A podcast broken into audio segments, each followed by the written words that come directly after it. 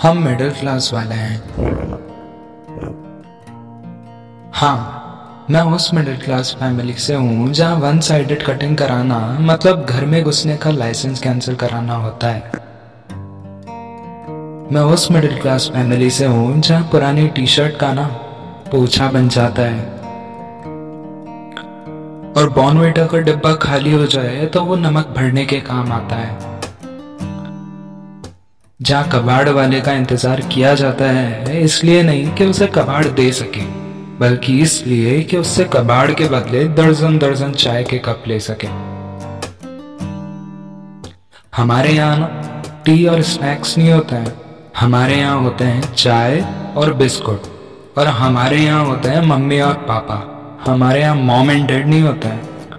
मैं उस middle class family से हूँ, जहाँ हमारे लिए ना अपने मम्मी पापा को हक करना बहुत बड़ी बात है।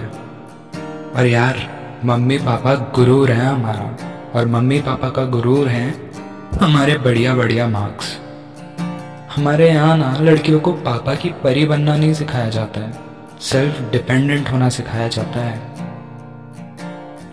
हमारे यहाँ ना छोटी छोटी खुशियों को दिल से लगाया जाता है, क्योंकि हमें पता है इन छोटी छोटी बातों की भी ना कीमत बड़ी होती है।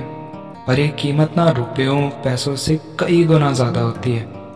हम उस मिडिल क्लास फैमिली से हैं, जहाँ हम कभी खुल के ये नहीं कह पाते कि हम अपने माँ बाप से कितना प्यार करते हैं। जहाँ हमारे माँ बाप हमसे खुलकर नहीं कह पाते कि वो हमसे कितना प्यार करते हैं, या उन्हें हम पे कितना नाज है, कितना गर्व है। जब हमारे मम्मी पापा को हमसे कहना होता है ना कि वो हमसे कितना प्यार करते हैं। तो वो कभी कभी बाज़ार से आते वक्त हमारे लिए समोसे या ब्रेड पकौड़े ले आते हैं। खुद भले ही ना खाते हों, मगर कभी कभी हमारी छोटी छोटी कामयाबी का भी जश्न पूरे मोहल्ले में बड़े ज़ोर शोर से मनाते हैं।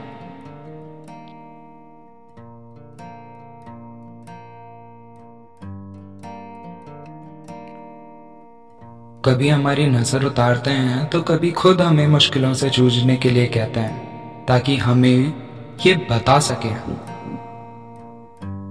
कि बेटा, ज़िंदगी में कुछ भी बनना, कि ज़िंदगी में कुछ भी बनना, चाहे मजदूर बनना, पर कभी मजबूर मत बनना।